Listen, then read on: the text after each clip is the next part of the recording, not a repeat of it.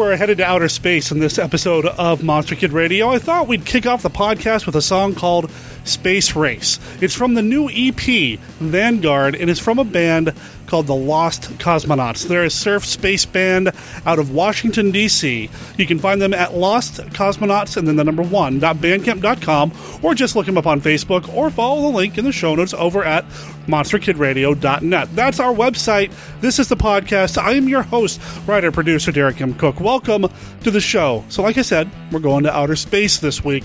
That's because we're going to be talking about the movie Space Probe Taurus from 1965. It has a pretty small cast, but one of those cast members is the late and loved Francine York. So I thought we'd talk about this movie this week on the show with our friend, Stephen D. Sullivan. I know he's been busy with CushingHorrors.com, and we'll talk about that too. We're going to talk about the movie, talk about some things that we liked about it, a few things that we didn't, and then somehow the conversation just turned into a commercial for a couple of our filmmaker friends. And, and you'll know who they are once we get to that part of the conversation. We're going to get to all of that. I have a few comments to make about a recent screening that I attended last week, and that all happens, right? Oh, one more thing. I know that the movie was not produced in Canada. I did correct myself later in the conversation, so, you know, I, I know better. Okay, now, on to the rest of the show.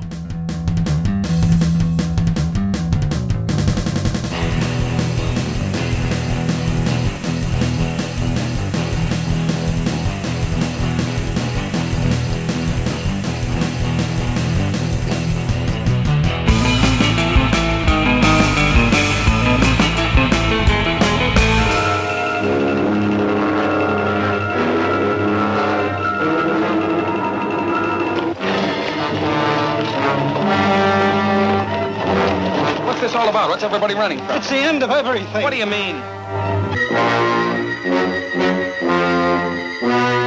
I'm not arguing theory, General.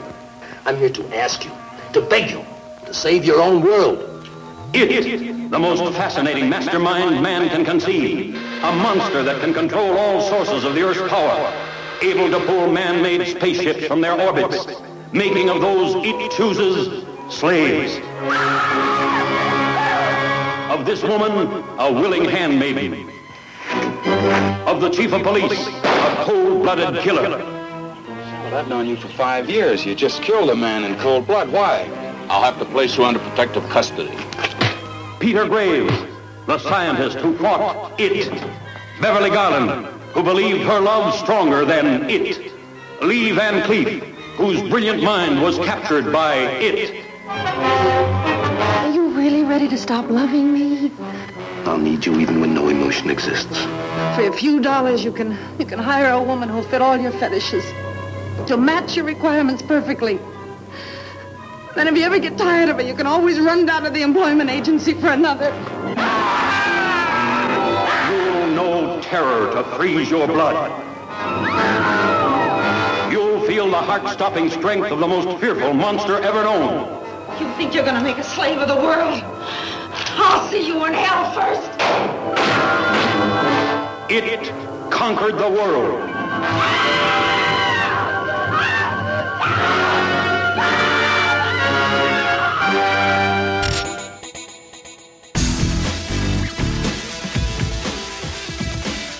Comic book fans, I'm Joe Stuber, producer and host of Comic Book Central, where each and every week I welcome a legendary talent to the Comic Book Central lair to talk about bringing comic books to life.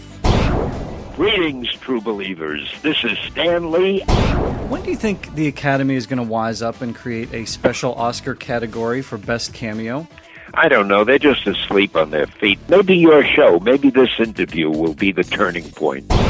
She is Erin Gray. Erin, welcome to the show. I ended up being a contract player making, I think it was $600 a week. Gil was doing great. He was making the big bucks. You got the posters, though.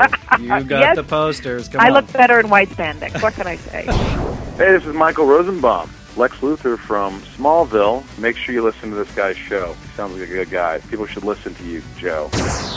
Catch the very latest episodes at the website, comicbookcentral.net.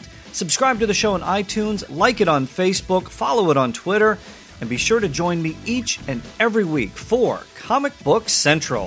This is Dean Cain, Superman from Lois and Clark, and you're listening to Comic Book. Comic Book. Comic Book Central. Where comic books come to life. Excelsior. The green slime are here! Rocket into outer space with the heroic astronauts daring to explore beyond the moon, beyond the outer limits of human adventure, beyond the barrier of human credibility, fighting the unknown forces and secret terrors science couldn't predict. There's a monstrous thing aboard this station from the moon. That's what killed Weber. What kind of a monstrous thing? Ah! Ah! Discover the monstrous horror from the moon, threatening to destroy everything it touches. The fiendish force that ignited the loves, the hates, the passions of the explorers in space. Oh, Gordon, I miss you so much. It's so lonely out here. All these men around? Now, don't tease me not now. The awesome adventure of the astronauts of Space Station X7, the journey that controlled the destiny of the world. Suppose that space station gets out of control. Suppose it plunges toward Earth, carrying that deadly thing with it. Well, it should burn up when it hits the atmosphere. Yes, it should, but suppose one tiny fragment didn't. The space age drama from tomorrow's headlines. The suspense, the drama, the terror of human beings facing a fiendish monster from the moon. Too incredible to believe, too gigantic to control, too mysterious for man to comprehend. Can't you see that? This is mutiny. Mutiny in outer space.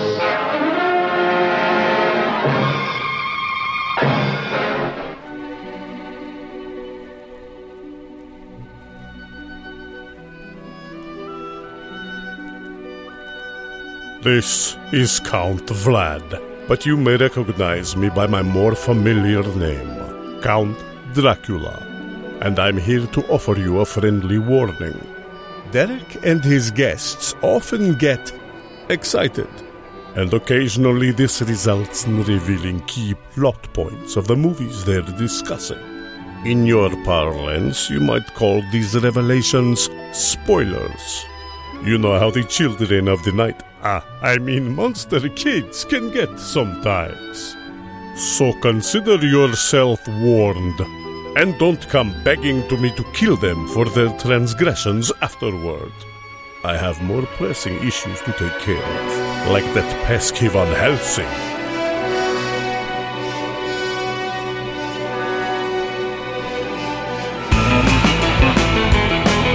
Earlier this year, unfortunately, we lost yet another actress of, I'm going to say the golden age.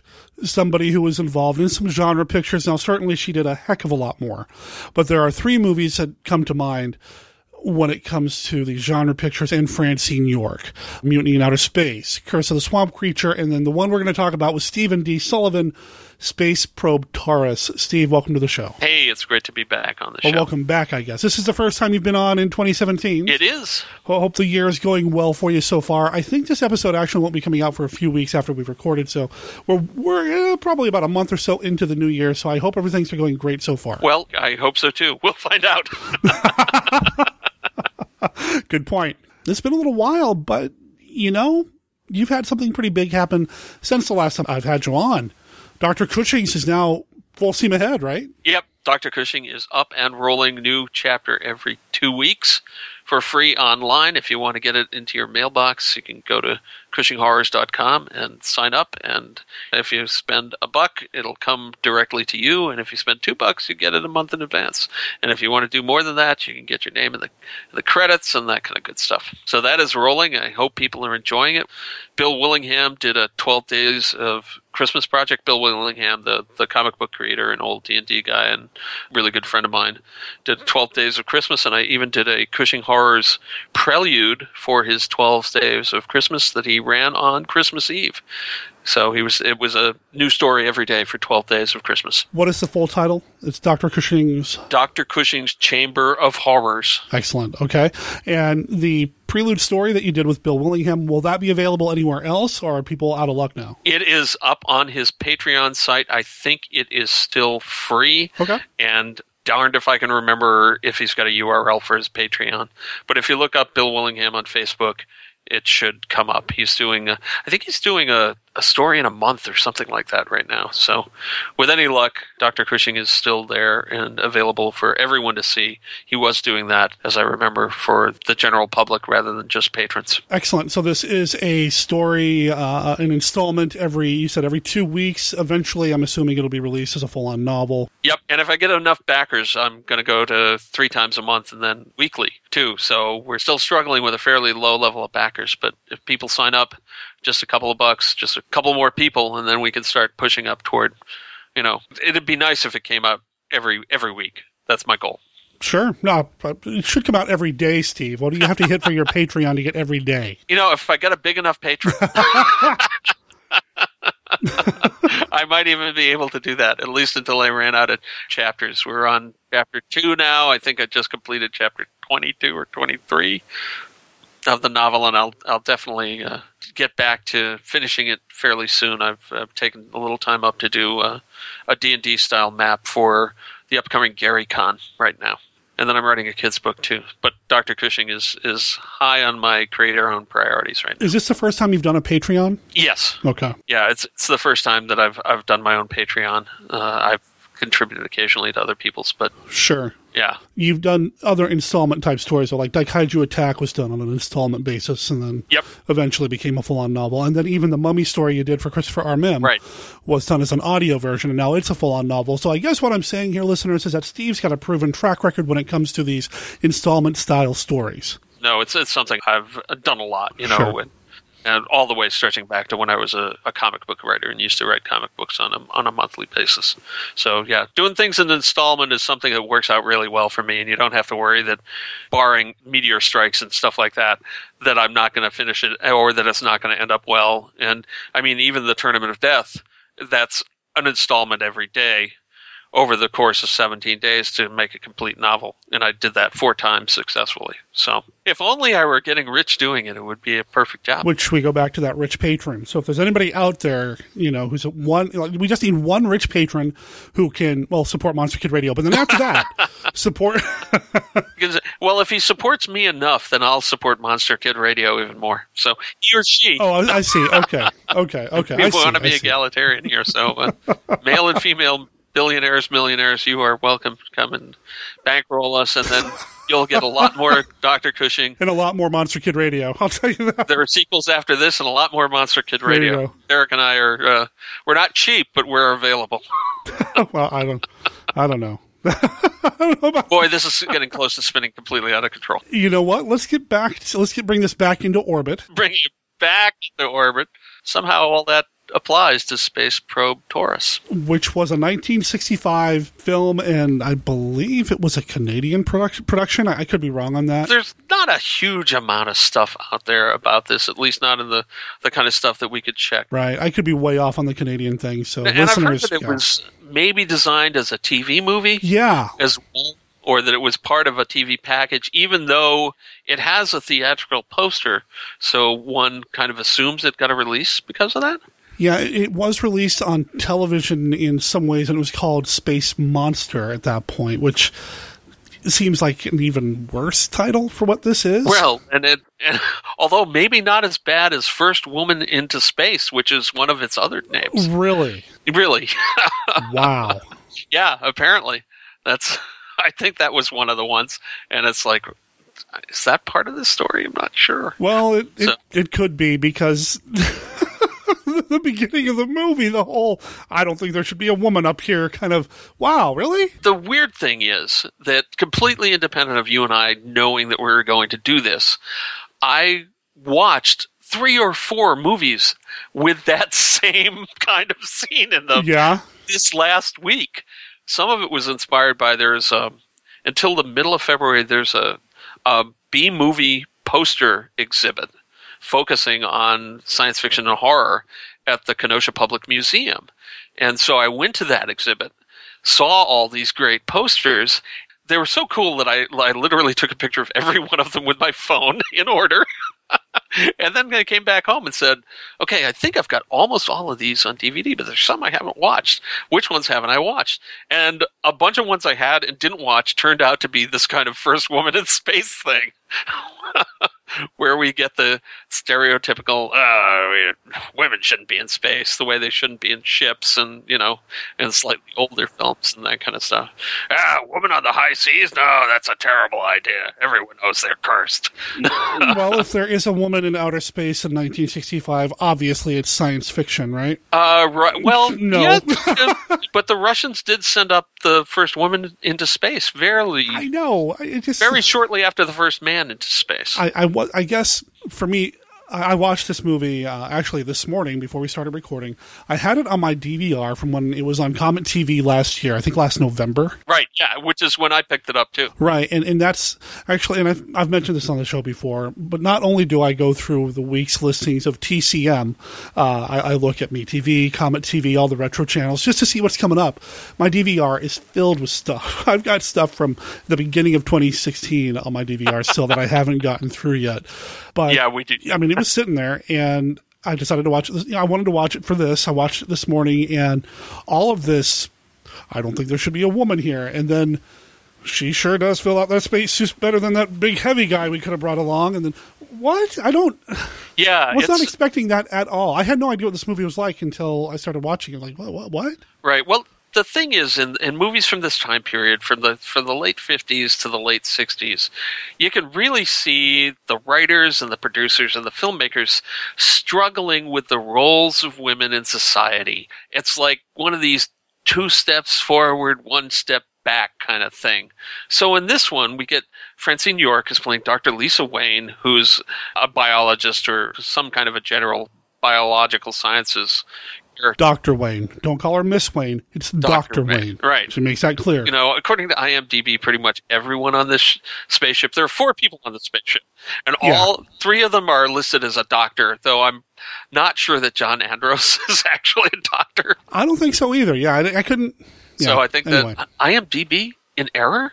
When would that happen? No. So, but before we get too far into that, maybe we should uh, explain just a little what the story of the film is. It's really only about 30 minutes worth of story, I feel like, stretched over an hour and 20, but anyway. Yeah, well, the basic idea is that human beings in the future of, I think it was like the year 2000 or something like that, so far, Sure, sure. human beings are trying to colonize other planets around other stars. And they're sending out these, I guess they have space probes. I guess that's what it, they never actually say it in the title.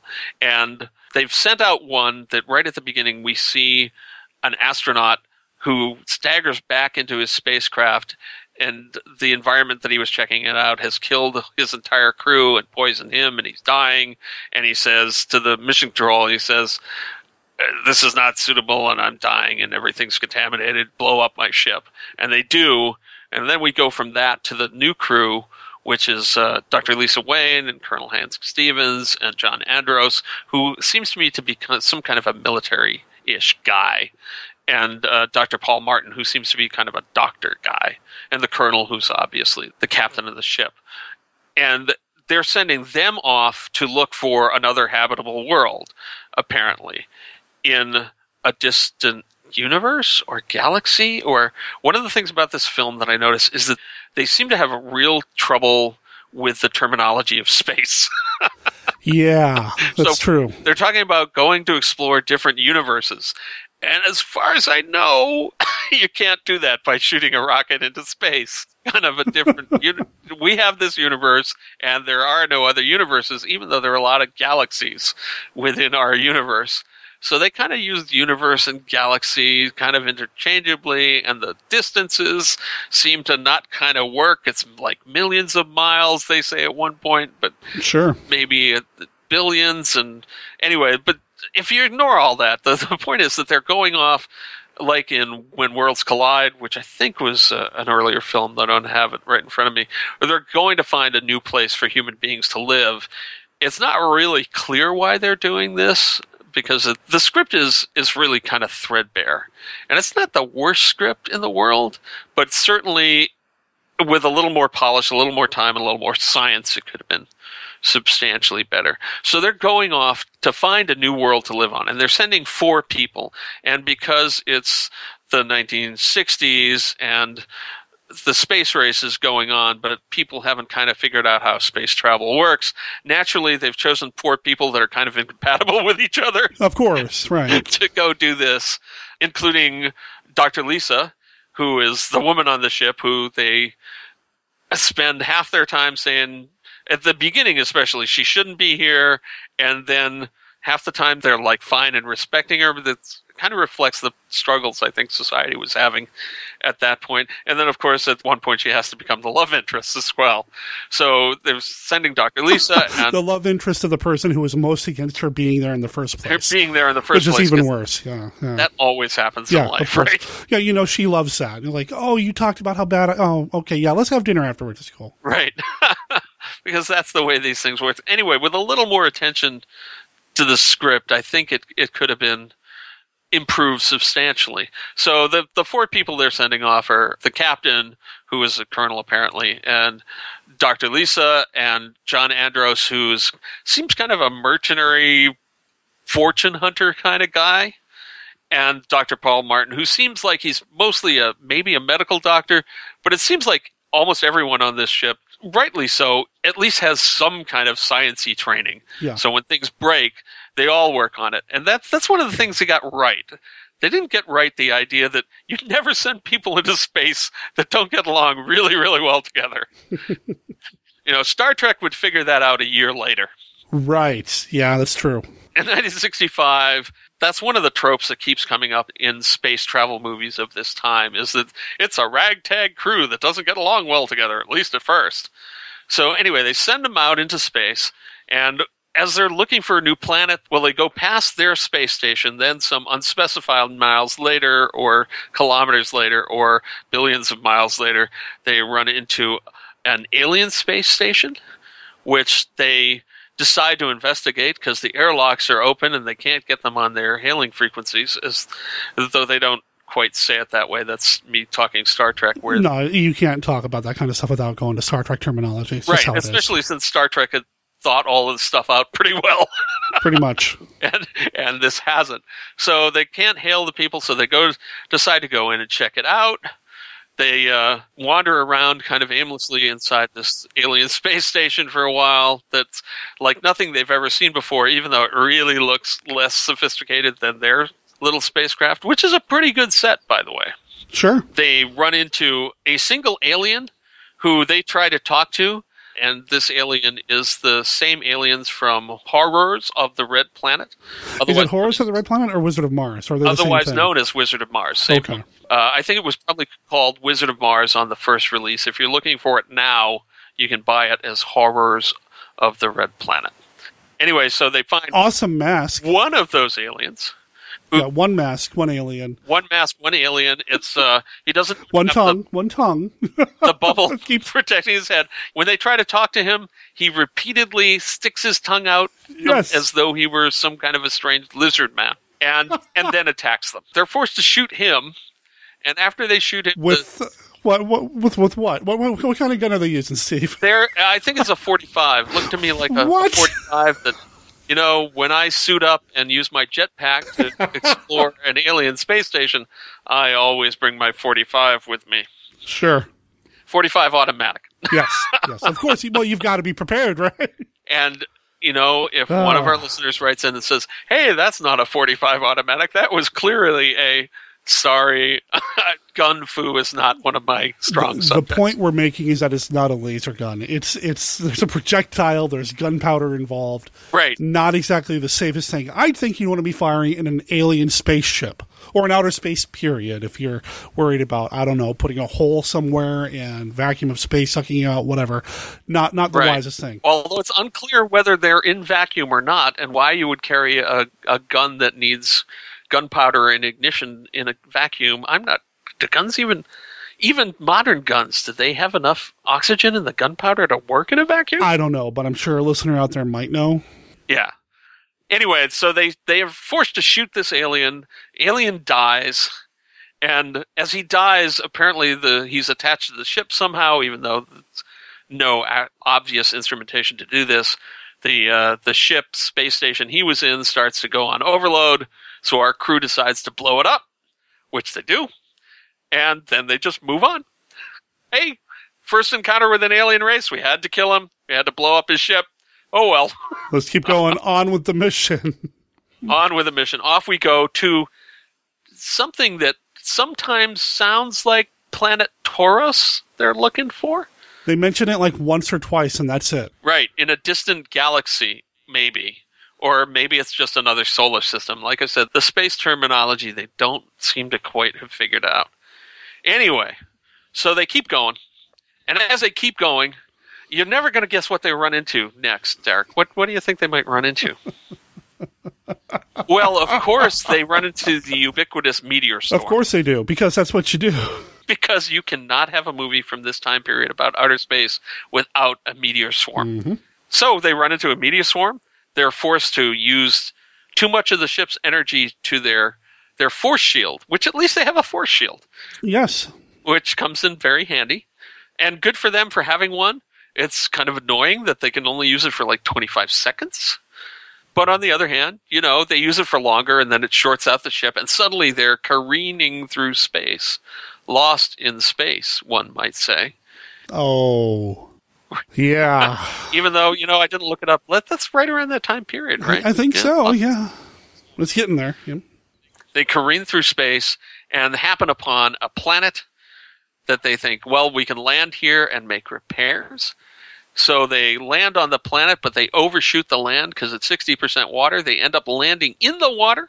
Happily, their spaceship is advanced enough that this does not slow it down a bit. They just land underwater. No problem. No problem. And now they're sitting at the bottom of the sea. Oh, we talked about the spacecraft. Now, I think this is one of the things that I thought was really cool about this movie, in a way. They have a, you know, your standard kind of rocket ship, bullet shaped spacecraft. Sure. And at the beginning of the movie, one of the only sciency things they seem to have thought through pretty well at the start of the movie is that they explain that all of the modules on this spacecraft are designed so that they can rotate from vertical to horizontal.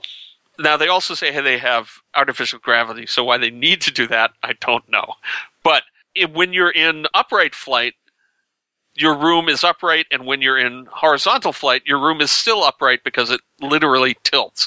And they show this using the camera a couple of times during the film, but they actually kind of blow it. They don't do it really well. It's like it's a little bit tilted and they straighten it out, and it's a little bit tilted and they straighten it out. But in theory, all of these rooms are like spheres or something, even though they look square, and they turn, and so when they're in horizontal flight, you walk from door to door to door through the ship's compartments.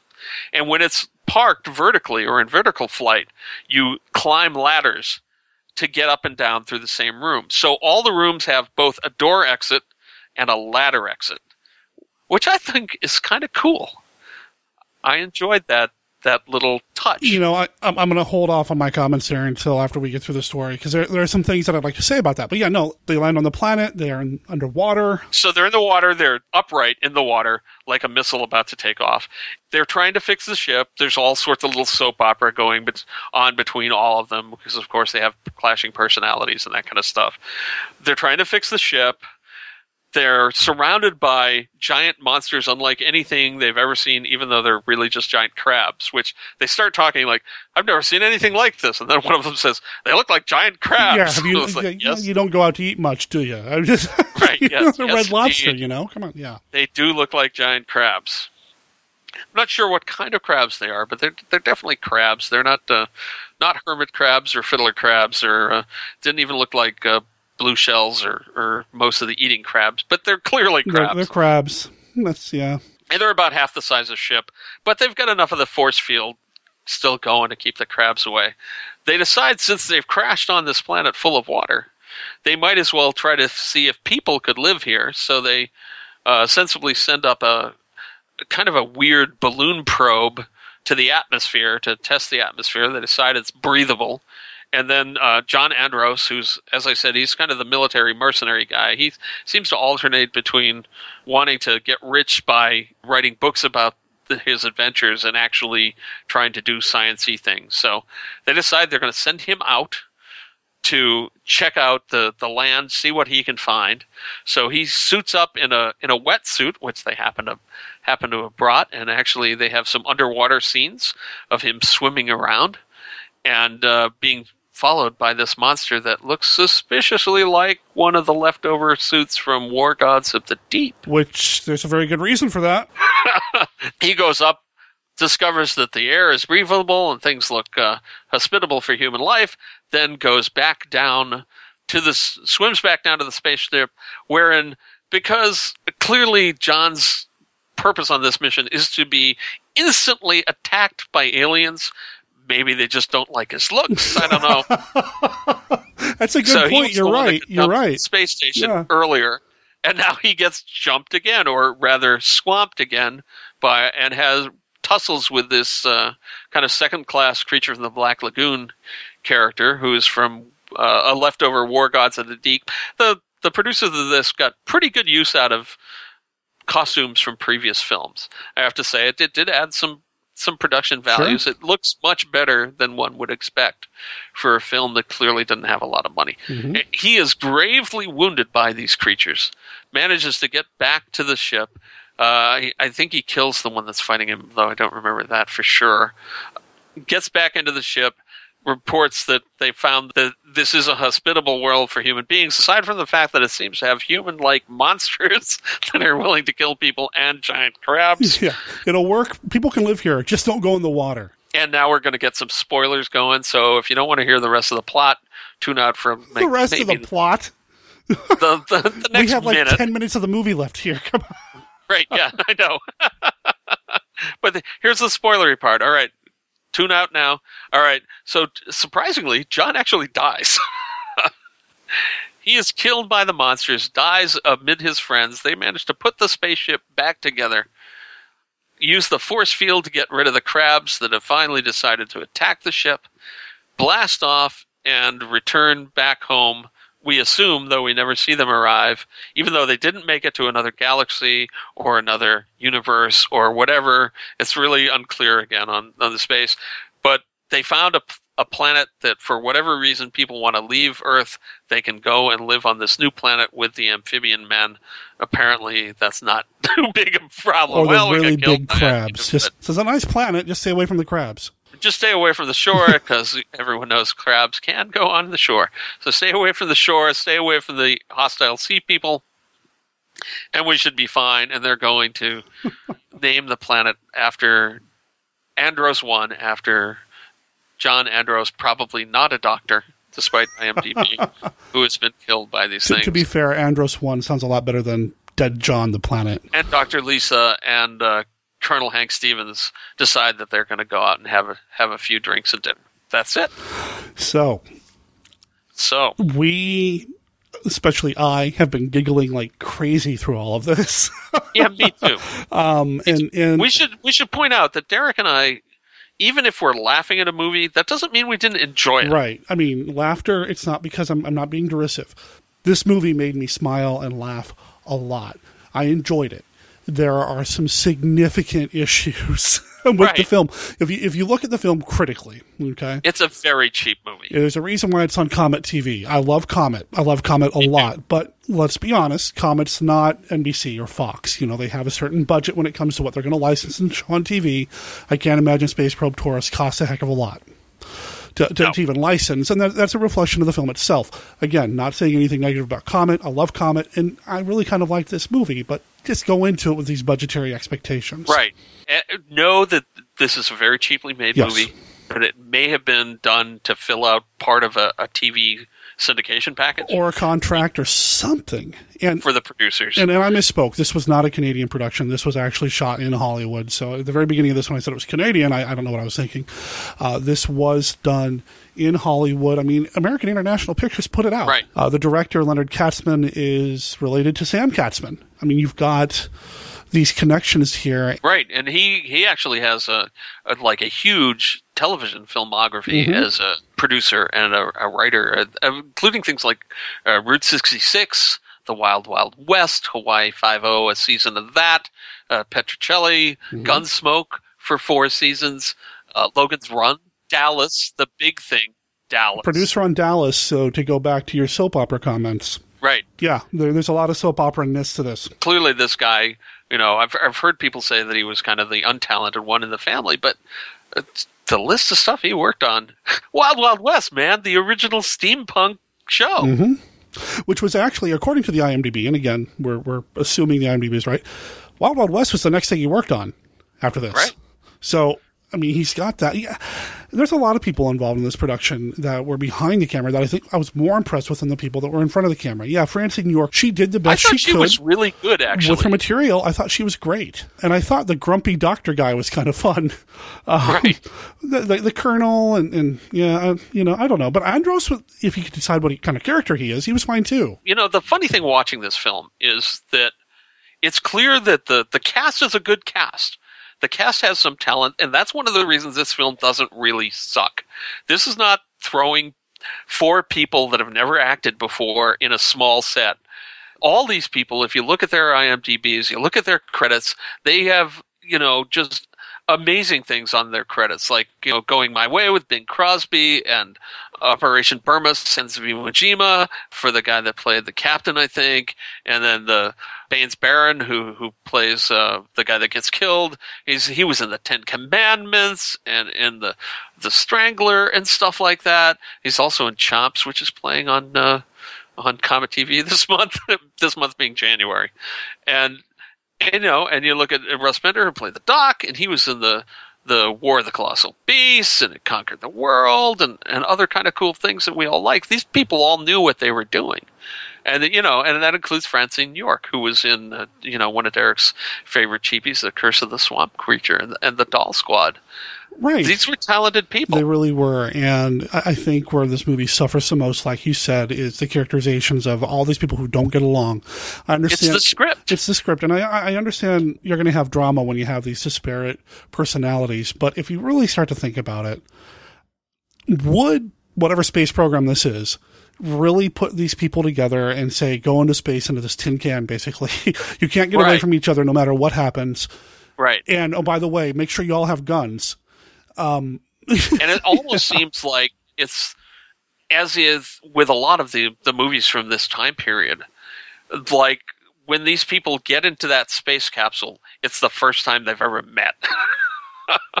As opposed to what we now know or what you can even sense in a, in a better made show like Star Trek which Star Trek maybe got all this right because of Gene Roddenberry's time in the military and the fact that he was working with people that had been in the military that knew what it was like to work on a ship or in some kind of close quarters with people that weren't like you, but you all had to get along because you were all working.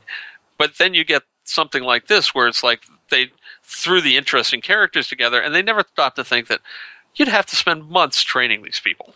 Right. I mean, they went too far to the other side on this. I think. I, I, again, you want to have drama, and you get that by having these different types of people together. But they did go too far Right. uh, on that for this for and that's me. that's just a common failing. I mean, you know, they had this similar kind of thing on the um, the space station one that you mentioned earlier that I'm I'm forgetting the Uh, name of mutiny on, yeah. on a uh, mutiny in outer That's space. it. Right, which I coincidentally I watched that this week too, just before you even knew we were going to do that for the first time because it was one of the posters oh, okay. that I got to see. I was like, oh, and again, that one, and I watched Project Moonbase this week and mm-hmm. something else too. They all had this similar kind of problem that they were throwing people together who didn't get along to do a mission. And everyone that's ever been in the military or ever worked in close quarters with people know that that's, as the Berenstain Bears used to say, this is what you must never do. So let that be a lesson to you. Yep. You never do that. You always get the people together that work together well, and then you think about sending them off into space. So that's the big problem. That that is, yeah. The weird thing for me about this movie is that you can really see the dichotomy. It's almost like they threw that conflict in and then they throw the romance in at the end because people are going to expect that at that time. There's a portion in the middle of this film, especially, where it seems like they've gotten over the sexism and they all work together for a while until the plot requires that they start complaining again. There are sections where she's treated as a, as a competent scientist, and the doctor is treated as a competent doctor, and even John Andros, who's kind of a jerk, but there's a point in the middle where they're kind of all working together to the same cause, and you think, oh, see, this is what they should be doing this whole time. Mm-hmm. But because of the what I think society expected and the kind of struggle society was going through at the time, just don't always get that. And it's nice that she is, um, she being Lisa Wayne, played by Francine York, that there is numerous points in this show where they just accept that she's good at her job and knows what she's doing. And they don't question that. They don't say, well, you're a woman. Why would that be right? It's like once she starts doing the sciencey stuff, they're like, well, she's the expert. We have to listen to what she says. Exactly. And it's good. And, and more of that would have made this a better picture.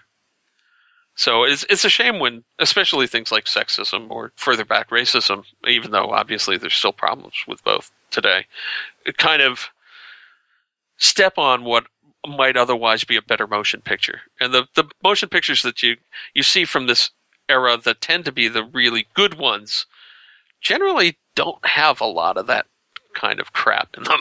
mm-hmm. No, no, Steve's right. The issues with this film are, are those elements. What really struck me about this movie, though, what I really liked, was a lot of the technical stuff, a lot of the uh, design of the spaceship. Oh yeah, their spaceship is terrific.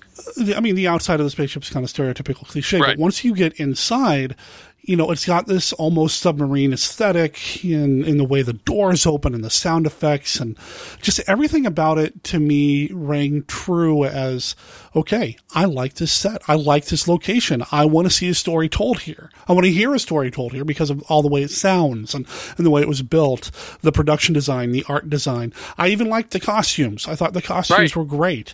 There, there's a lot here to really enjoy on that end. The lighting and the photography is very good. The cinematography by a guy by the name of Morris Hoff. I'm sorry, Morris Hoffman was the set designer.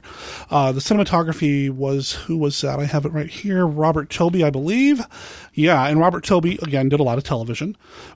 You know, he did I Dream of Jeannie, Bewitched, things like that. But he also did, you know, some other film work as well. And I think the cinematography in this is great. Yeah, it's very competently shot, and the Mhm. and the sets uh, the the set on the main spacecraft is a very convincing looking utilitarian spacecraft set from the Yeah, that, that maybe that's the best way to put it. There's a lot of talk about how the movie Alien, the first one, really changed how spaceships were viewed because it made it look more, you know, blue collar and kind of dirty and all that.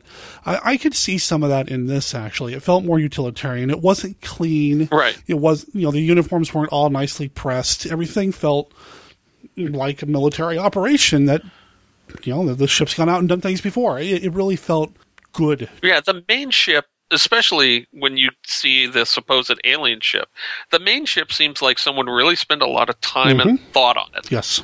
and said, "What can we do?" And they didn't just throw a lot of electronic crap at the walls. And there aren't a lot of things that you look at and think, "Oh, geez, they they got that from a an old." Laundry washing machine or that kind of stuff. All seems like it's it's of a piece. None of it seems like it doesn't belong in a spacecraft even if it's not in even in 65 you know and Mhm. i'm i'm i was uh, 6 then. Even then we had an idea what spacecrafts look like inside and it's not like this. But this isn't a crazy extension or a crazy redo of what a, the inside of a spacecraft would look like and it's consistent. Every time they have to go in and out of a door, they have to pause because they have to spin the wheel, and then the door slowly slides open, and you hear Right. that sound. Every time they go back and forth, you always hear that. which I thought was really funny with the slow door opening. There's one point very early on where she and the captain are having a conflict. Yes. and, and he's kind of being mean to her, and she just cuts him to the quick and then goes to exit the room. It's like she does the mic drop thing. It's like, bam, gotcha. The other two characters laugh because she just nailed the captain really good. She does the mic drop and goes to walk out of the room, and then she has to wait Yes. as the door Yes. slowly slides away. Yeah. And, and it's a good burn too. That might it was a good little snap. I, I don't want to say what it is, but it it's a good one. And yeah, but then you have to. I want to leave, and then the door takes forever to open. She literally stands there and waits as the door as the door opens.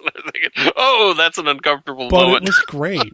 You know, I, I mentioned one of the names. Morris Hoffman is the set decorator, and Paul Sylos was the art director. And I don't know who did what, but they both worked really well uh, together. And Marjorie Corso did the costumes. And if you look at her credits, she's done a lot of movies that are, you know, Monster Kid Radio friendly. The Raven, Pit and the Pendulum, House of Usher. Yeah. Quite a few films. Frankenstein's Daughter, uh, The She Creature, and she worked on. So, I mean, she's done a lot of genre. She's done a lot of other things too, but I really liked what she did with the costumes yeah. in this. And and the other thing that I really enjoyed, and you know I'm going to go there because of who I am. If you've been listening for a long time or even just a few weeks, you know I love my film music. I like the score for this quite a bit. Marlin Skiles was the guy who did the music here, and unfortunately, I don't think there's any CD releases with any of his music out there. But I really dug the score on this. Now he might be best known to people uh, for doing like Mr. Ed, the TV show, and a few other things. A lot of his music ended up as stock music in things like The Zombies of Mora Tau, 20 Million Miles to Earth, right? you know, movies like that. Yeah, I hadn't really even thought about it, how that the music is another one of these things that's really good Mhm. film. I, I really liked it. Honestly, if there were a little less sexism and if the alien spacecraft had looked a little better, this would probably be a lot more famous Yes. as a, a low budget movie than it is. I would have loved to have spent more time with the aliens, so get more alien action, have that ship designed a little bit better. Right. Give us more than the guy saying, What is that, crystal on top? Let us see it. Let us explore what that really is on top of that space station or whatever. I want to know more about it. Right. There are a couple of places like that where you think, gosh, if they just had a little more money and a little better script, this would be a low budget classic. As opposed to, I don't know how, how you found out about this film, but I found out about it by Comet playing it. Me too. I was zooming through their listings and I was like, Space Probe Taurus, what the heck is that? I never heard of it before. So I set up to record it. And then when I when I watched it, I was like, hey, this was kind of cool. It has two cool looking monsters in it. Of course, they did steal them from another show, but it's got a spaceship surrounded by giant crabs. yeah, it's a tiny spaceship and not so big crabs, but still, it, it's got some cool stuff in it. It really does. But you're right. Yeah, Comet's how I found out about it too. And I mean, thank you to Comet for playing this and showing it to us. Yes, thank you, Comet. This was a lot of fun. And w- will I watch it again anytime soon? I don't know. But if there's a decent DVD of this out there and I haven't looked, I- I'd pick it up. I'd add it to the collection. I don't think there is. At least not not that I find immediately stuff going on. But I had never heard of this before I ran across it, literally ran across it surfing channels. And then when Francine York passed, and I was like, well, okay, let's let's see if she's done anything. Like, yeah, well, there you go. This was a good one to do for her. You know, I I know you're fond of the the other Agar film, but I kind of like this better. I think I do too. And I know that might be blasphemy, but to me, John Agar can do no wrong. Right. No, Agar's a great guy. the movies he's in sometimes can. Right. But he himself, he makes all the movies better. Just, just Curse of the Swamp Creature, the production values aren't really, really good. I, I mean, I still dig it. I, I enjoy it a lot. And I'm going to have a lot of fond memories of it because I talked about it with Vince on the B Movie Cast. So, of course, it's got that, Right. I should. that connection to me. But, yeah, no, this one was a good one, I think, to, to talk Yeah, about. it's a good to talk her. about with her, and and better than Mutiny in Outer Space, where honestly I don't remember her part. It must have been a fairly small part because she wasn't one of the two main female characters on that, and that's not a terrible film either. When I watched this week, I was like, well, you know, I mean, it's got this the standard crew that doesn't quite get along and some of the sexism things, but it's it's basically. Have you seen Mutiny in Outer Space? You know, I was going to, and then when I, I did a little bit more digging, I thought, you know, this might be the better one to look at. So, time wise, this is the only one I watched. Mutiny in Outer Space is actually kind of like a, a pre Green Slime Green Slime. Oh, really? Okay. Yeah, you would never suspect that from the title. Yeah, it, it has uh, alien spores threatening to take over the space station and, and a guy that goes mad and stuff. It's kind of fun. I enjoyed it. And again, that's uh, one of these things that I, I think I looked up because I'd seen its poster the week before. Right on. So purely coincidental that it happened to have uh, the same the same actress in it, supposedly. Though, as I said, I don't remember her part. She's very memorable in Space Probe Taurus. She's really good, actually. The lines she's given to speak are not always the best lines, but she delivers them with conviction, Mhm. and she plays well with the other actors that she's working with Exactly.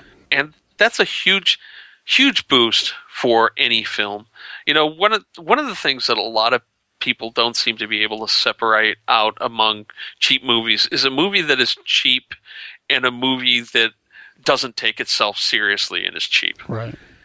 And for me, you're almost always better off playing the material, even if it's not the best material, playing it straight than you are winking at the camera. Mhm.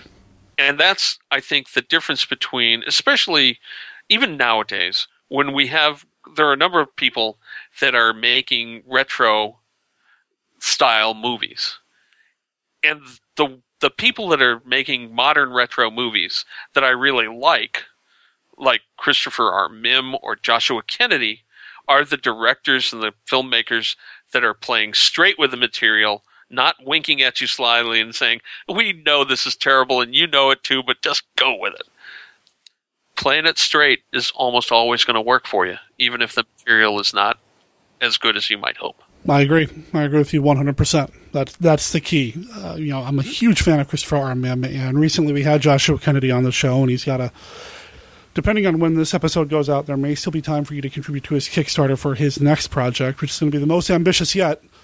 Yeah, uh, I've already contributed. Everyone should throw some bucks in because Joshua is, does some. He's just out of film school, but he's already made six, eight movies, full length movies. Yeah, something yeah, like that. quite a few, and and he's got.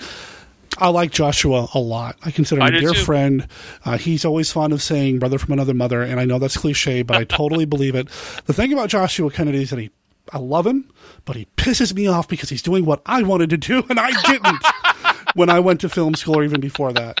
And and whatever, it is what it is. But It's uh, never too late, Derek. ah, never too late. Just take all the copious money you're making from your rotten day job and funnel it into making a, a good B movie. That's what I say. that's what I, I, I should start a Kickstarter like Joshua did. That's what I ought to do. I can I can make a movie like Space Probe Taurus for what, a couple hundred bucks? Yeah, maybe, maybe. anyway, support Joshua's Kickstarter Yeah. if it's still running. Yeah, and and if not, um, look forward to the movie coming because I'm sure it was wildly successful. Buy his movie. Buy Christopher's movies. Yeah, so if you buy Christopher R. Mihm's movies directly from him, he gets all the money from that. I don't know what Ken, I don't know what Joshua's deal is with Alpha Video. Right.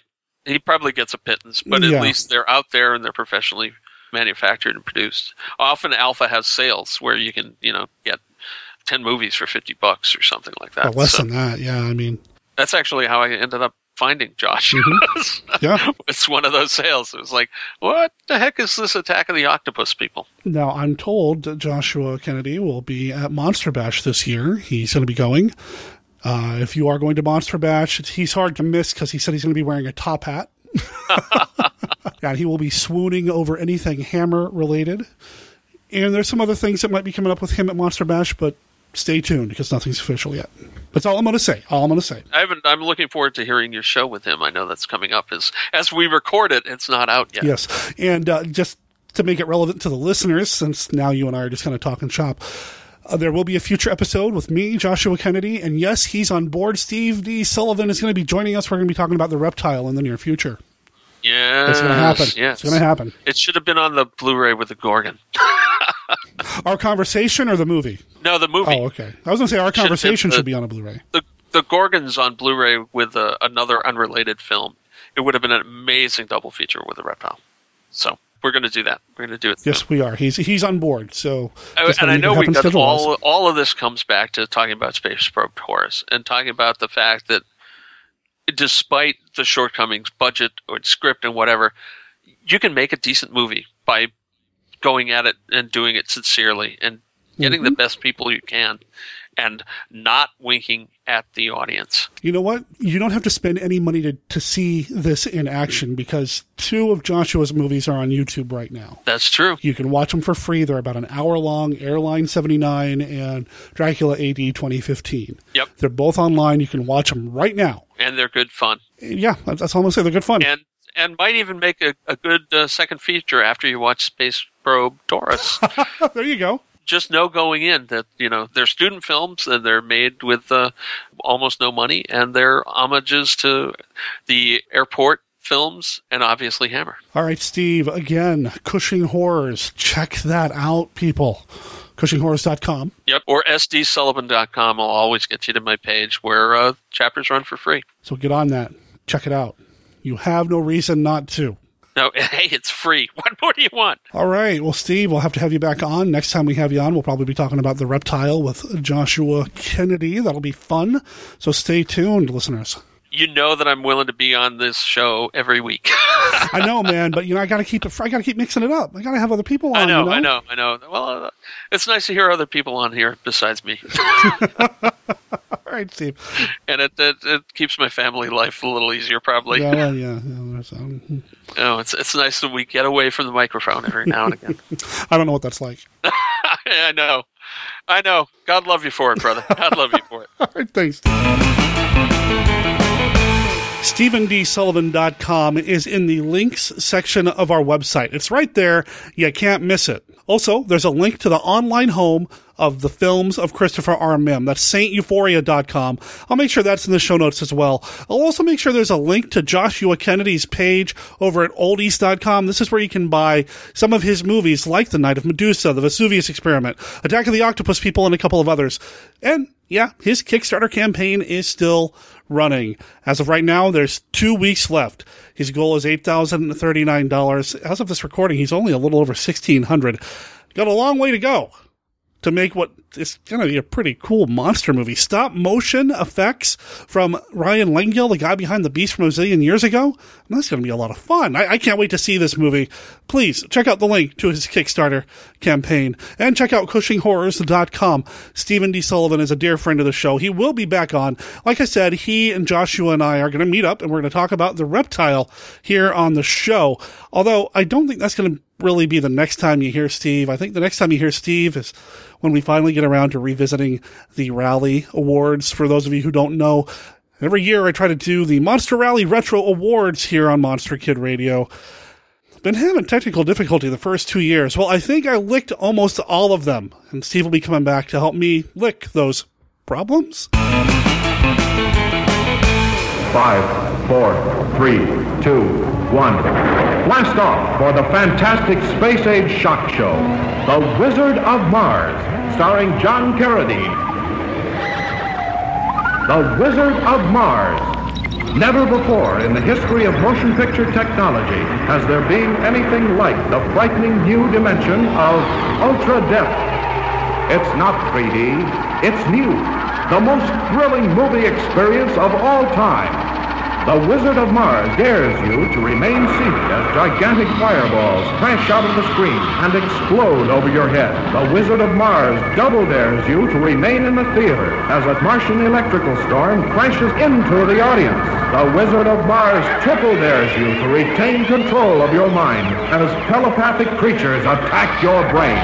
Crash diving into a thundering time storm to experience the most incredible screen journey ever taken a beautiful girl, and three desperate men against the fury of Mars, the alien beauty of the Martian landscape, and the glistening subterranean Martian canals, as you ride the rapids into the fiery depths of the Martian underworld. Journey through the Valley of Fire at the center of the Red Planet. Enter, if you dare, the haunted Martian city of the dead.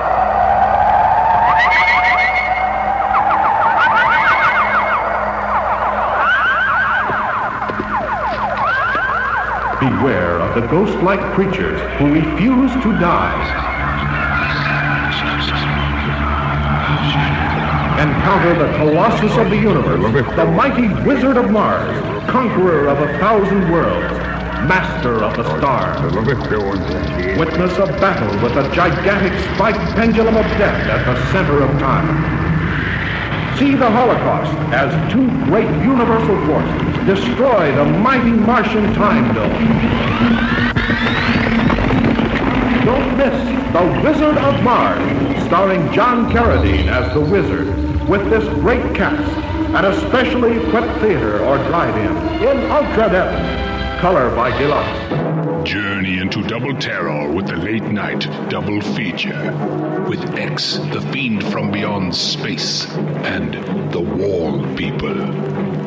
a crew of interstellar explorers must fight an unstoppable alien fiend from beyond space, hell bent on consuming them all. Will they survive? Can they survive? And on the same program, a man must fight to save his only child from the clutches of strange invaders who use their advanced technologies to steal sleeping children through their bedroom walls. Are your children safe? Two terrors to tear you apart in the late night double feature. Hello, this is writer director Christopher R. Mihm, the master of the Mihmiverse. You're listening to Monster Kid Radio with Derek M. Koch, the greatest person I've ever met. Sure. you can leave that out. If you follow the Shadow over Portland, that is the blog run by our good friend Chris McMillan. You know that here in the Portland, Oregon area, we had a handful of monster movies running this month, and I had every intention of getting to them, or at least one or two of them, but those of you who follow me on Facebook or, or, have friends up here or who are based here in the Pacific Northwest know that we got dumped on snow wise. So earlier this month, I didn't get a chance to do the Monster Kid Radio Crash for the thing from another world. Now I know that at least one listener went to go see Attack of the 50 Foot Woman, which is awesome. I'd love to hear how that went. So, uh, you know, if you want to call in or something, just, you know who you are. Anyway, I know that next week the Academy Theater is showing them on the big screen don't think I'm going to be able to make that one either. Oh, it's killing me that I didn't get a chance to see any of these movies at the Academy. I mean, how often do these theaters bring in classic sci-fi films like this? But just the way the day job kind of gets in the way of everything and weather and everything else just couldn't make it. But if you guys and gals are in the Portland, Oregon area, go support the Academy Theater. Check out them. It's an awesome movie and to see it on the big screen, I'm sure is amazing. Now, I did get a chance to go to a screening that got rescheduled thanks to the weather kind of dumping on us. The Hollywood Theater was one of the theaters that was going to bring in the Ultraman double feature, recently released with a dubbed English soundtrack. Now, the titles of the films were Ultraman X, Here It Comes, Our Ultraman, and Ultraman Ginga S Showdown, Ultra 10 Warriors. Sure kind of loses something in the translation. Now, you guys and gals know I love Ultraman. I'm a huge Ultraman fan. I've been making my way through pretty much every Ultraman series I can get my hands on. Love me some classic Ultraman. Ultraman 80 is my jam, and I'm really digging Ultraman Orb. Ultraman X, I'm warming up to. I actually think the movie kind of helped with that a little bit. And I've just been kind of dancing around checking out other Ultraman series over the years using Crunchyroll, which is a streaming service that shows a lot of anime and Japanese drama, but they also carry a ton of Ultraman for the North American audience. It's all subtitled, and that's how I like it. Now, these are dubbed movies, oh man, I, I, I know. And I listened to the interview with the man behind the dubbing over at the Kaiju Kingdom podcast, and I thought it was fascinating. I, I was interesting to hear about his philosophy in terms of how he lays an English language dialogue on top of a film like this. And my hopes were high, actually, that I thought it would would work. And I, am going to be honest with everybody. I, I didn't think it worked very well at all. I okay, maybe that's not fair. It did work in some cases. I think it worked when the dubbing was being done, when Ultraman was speaking, because Ultraman doesn't have a moving mouth. Maybe that's not fair, but there was a real concerted effort to make sure that the English dialogue matched really well with the mouth movements of the actors and actresses. And at first I thought that sounded great, or it will sound great. That, that's important. Attention to detail. It won't look like a low budget kung fu movie. It'll actually, you know, not take you out of the whole thing and kind of put you in the right mood. Unfortunately, the pacing and the spacing of the Japanese dialogue does not match the sentence structure of the English language. So you end up with a handful of sentences with a bunch of unnatural pauses. And I, ugh. I was sitting next to Kyle Yount from the Kaiju Cast because, you know, we met up there with a handful of other people and he made the comment that it felt very much like the Sandy Frank dubs from the Gamera films that were shown on Mystery Science Theater 3000 and even referenced kind of a little gag that they did that whenever somebody would talk and then there'd be that pause in the film, they would riff, go on, go on, you know, between those spaces and those unnatural, even more Shatner than Shatner spaces between words in the sentences. It was very distracting. On top of that, it still had that kind of yelling over the top kind of pitch and delivery that I don't like in a lot of English dubs of the limited anime that I've seen, where everybody sounds like they're screaming. And maybe that's an oversimplification. Really, I haven't sat down to watch anime in forever, but it just had that kind of grating, screaming, over the top kind of sound. Nobody felt like they were the appropriately aged in terms of the, the voice actors that they brought in. Everybody seemed much younger than the characters that were on screen. And I know the characters in Ultraman are sometimes younger and it's skewed toward a younger audience. I get that, but it still felt like the adults, even, a few of them, still had voices that were too young in the English dub. And in Ultraman X, the movie, the, the one monster character that works with the group of humans, um, it was pretty rough. Uh, felt like an old episode of Big Bad Beetleborgs or something like that, or, or it just didn't work for me. That said, it was awesome to see both movies with some fellow kaiju and podcast nerds, really. Like I said, I was sitting next to Kyle Yount. Gretchen was there. Clancy was there, Dave was there, Charles was there. These are people that have all been on the Kaiju Cast, which is my hands down favorite giant monster podcast, the best around. Kyle, I mean, he's just a master when it comes to this whole podcasting thing, and I love his show. And to be able to see the movie with him and the crew, that was a treat. I don't know how a couple of podcast producers and a handful of people that have been on podcasts managed to get out of there without actually recording something for one of our podcasts, but whatever. It, I don't know what we would have said other than complain a little bit about the dubbing in the film. I enjoyed watching the movies. I like the Ultraman X one a lot more than the Ultraman Ginga. I feel like if they had flipped them around in terms of the order in which they showed the films, it would have worked better. But then I'm also the guy that said that they should have swapped the two features in the Quentin Tarantino, Robert Rodriguez Grindhouse film. But that's way outside the MKR wheelhouse, I think. Is it? I don't know. Anyway, I love Ultraman. I had a great time seeing it. And if they ever release them subtitled, I certainly snatch them up and add them to my collection here. I'd love to see them again and just see, you know, where the dialogue might have been a little bit different. I probably would have enjoyed a little bit more hearing the original voices of the actors and actresses involved. Anyway, I'm getting a little nitpicky and maybe a little hipsterish or elitist about this whole thing. Bottom line was, I had a blast, and if they bring in more Ultraman movies, because they might, maybe, fingers crossed, I will certainly go see them on the big screen.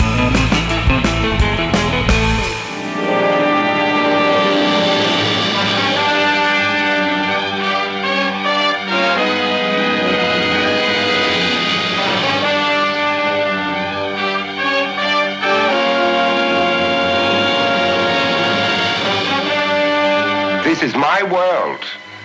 I am their king. Vincent Price. His kingdom threatened by volcanic destruction.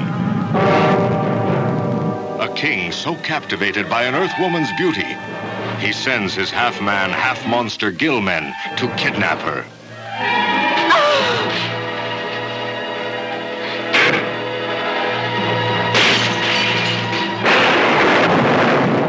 War Gods of the Deep takes Tab Hunter in his attempt to rescue lovely Susan Hart into a world as unbelievable as David Tomlinson and his bosom pal, a hen named Herbert. Don't worry, Herbert. I'll get you home in time for tea. This is a world as old as the ocean. It's a hunting party. These creatures help us to obtain food. Death is always near.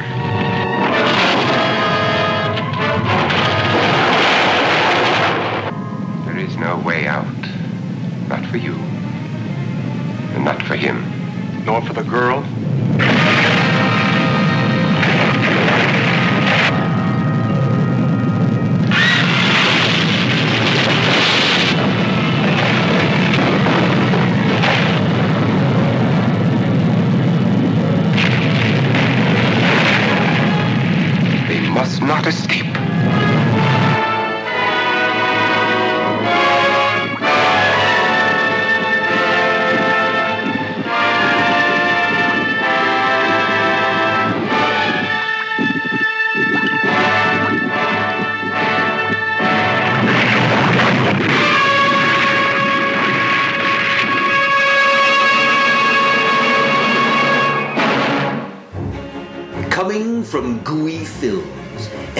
Adventure like no other.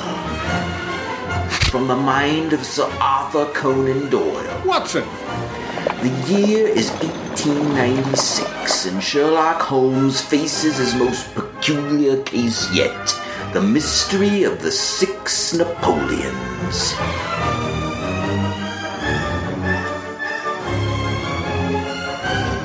Good. Thank you. Come, Watson. The game is afoot. Joshua Kennedy as the master detective, a new and exciting Sherlock Holmes. I dare call nothing trivial, Watson. Nothing. You'll remember how the dreadful case of the Abernethy family was first brought to my attention by the depth, Depth which, at which the parsley had sunk into the butter on a hot day. Yes, yes, we all know what you did. Bessie Nellis, Dr. Watson's most beautiful portrayer. It is clear that the possession of this trifling bust was worth more in the eyes of our strange criminal than that of a human life. Jonathan Danziger as Inspector Lestrade. Amy Ziliax as Mrs. Hudson. Also starring a cavalcade of great talent. Jake Williams, Tracy Thomas, George Chapper, Michael Rosenfeld, Will McKinley, Mark Holmes.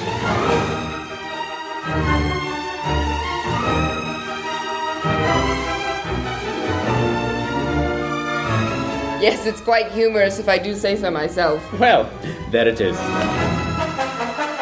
The Return of Sherlock Holmes. See it in Gooey School. Hi, this is Joshua Kennedy, director of Attack of the Octopus People, Dracula AD 2015, and the Vesuvius Experiment. You're listening to Monster Kid Radio. Enjoy. Now I kind of babbled on and on and on about Ultraman. I didn't mean to. I was just going to do a little bit, and that was it. Anyway, this is the end of Monster Kid Radio. I want to thank you for listening and being part of the show this week. This podcast, you know, it's it's, it's a two way street. I, I can put stuff out there, but if you're not there listening, I mean, who am I talking to? Really, I'm just talking to myself, my microphone, and whatever cat happens to be in the living room staring at me right now. And right now, uh, that's Lovey staring at me. So it's me and Lovey and a microphone, and maybe you're on the other end of this thing. Thank you for listening. Thanks to Stephen D. Sullivan for being part of the show. We actually put that recording together kind of last minute. It wasn't something that got planned with a lot of notice. So, Steve, thank you for making yourself available for that. We'll definitely have you back on. Any chance I get to talk about the genre cinema of yesteryear with one of my favorite writers? Well, you know, just saying. And, you know, a good friend. Anyway, what's coming up next on Monster Kid Radio? Well, next week. I don't know if you heard that little ding or not. I, I'm wearing headphones, so I don't know if you did, but it's funny. I have a Facebook page up while I'm recording this for the show, and I just got a Facebook message from Joe Stuber asking me if I have an air date for Mad Monster Party. Well, coincidentally, yeah, it's next week. Mad Monster Party! Monster Party. Starring Boris Karloff, and in order of their appearance, Dracula. Frankenstein, The werewolf. the Hunchback, The mummy. Dr. Jekyll, Mr. Hyde. and in order of his disappearance, The invisible man. also starring Phyllis Diller as the hostess with the least. Ah, ah, ah, Mad Monster Party.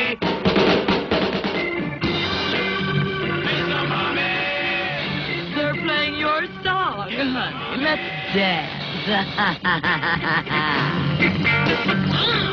It's a come as you are party that's out of this world. You don't get invited. you get committed. It's a psychedelic scare. With the grooviest ghouls of all time.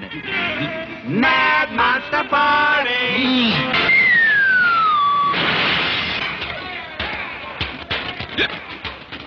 Lunch, anyone? It's a blast.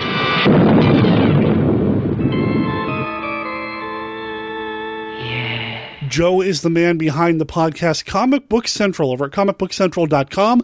That is where comic books come to life. Oh, and he just sent me another message. Awesome. Teased it last week and I'll mention it this week as well. So if you want to hear Joe now, head over to his podcast, check it out.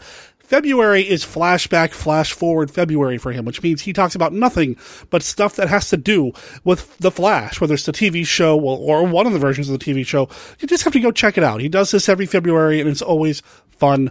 It's always great. It's one of my favorite comic book podcasts, and not just because Joe's a friend. I listen to it anyway. Anyway, he's coming over to talk about Mad Monster Party, and it's going to be fun. It's going to be a treat. And I think I can go ahead and tell you right now, the week after that, I've got Frank Schildiner coming over, and he and I are going to talk about his upcoming Frankenstein novel. He's got a sequel to his book, The Quest of Frankenstein.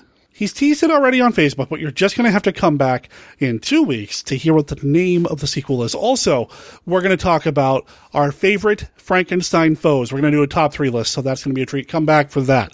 Next week, Joe and Mad Monster Party. The week after that, Frank and some Frankenstein talk. And, well, who knows what else. Stay tuned to monsterkidradio.net to find out, or check out our Facebook page or our Facebook group. Like the page, join the group. That's where you're going to find everything you need to know about the show as well.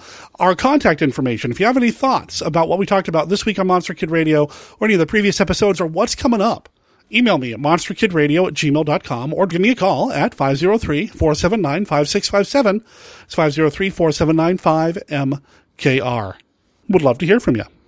All right. I think that's it. We're done. Let's get this out into the podosphere and close with the song Space Race from the band Lost Cosmonauts. It's from their brand new EP, Vanguard. You can find it over at Lost Cosmonauts and then the number one bandcamp.com or just look them up on Facebook and there's a link to their Bandcamp page there. This album came out at the end of December last year and I dig it. Four tracks. Name your price to download the album. You just can't go wrong with that. Monster Kid Radio is a registered service mark of Monster Kid Radio LLC. All original content of Monster Kid Radio by Monster Kid Radio LLC is licensed under a Creative Commons Attribution, Non-Commercial, No Derivatives 3.0 unported license. Of course, that doesn't apply to that song, Space Race. That belongs to the Lost Cosmonauts. They gave us permission to play it here on the show. So big thanks to them and big thanks to you for listening. Talk to everybody next week. My name is Derek M. Koch. Ciao.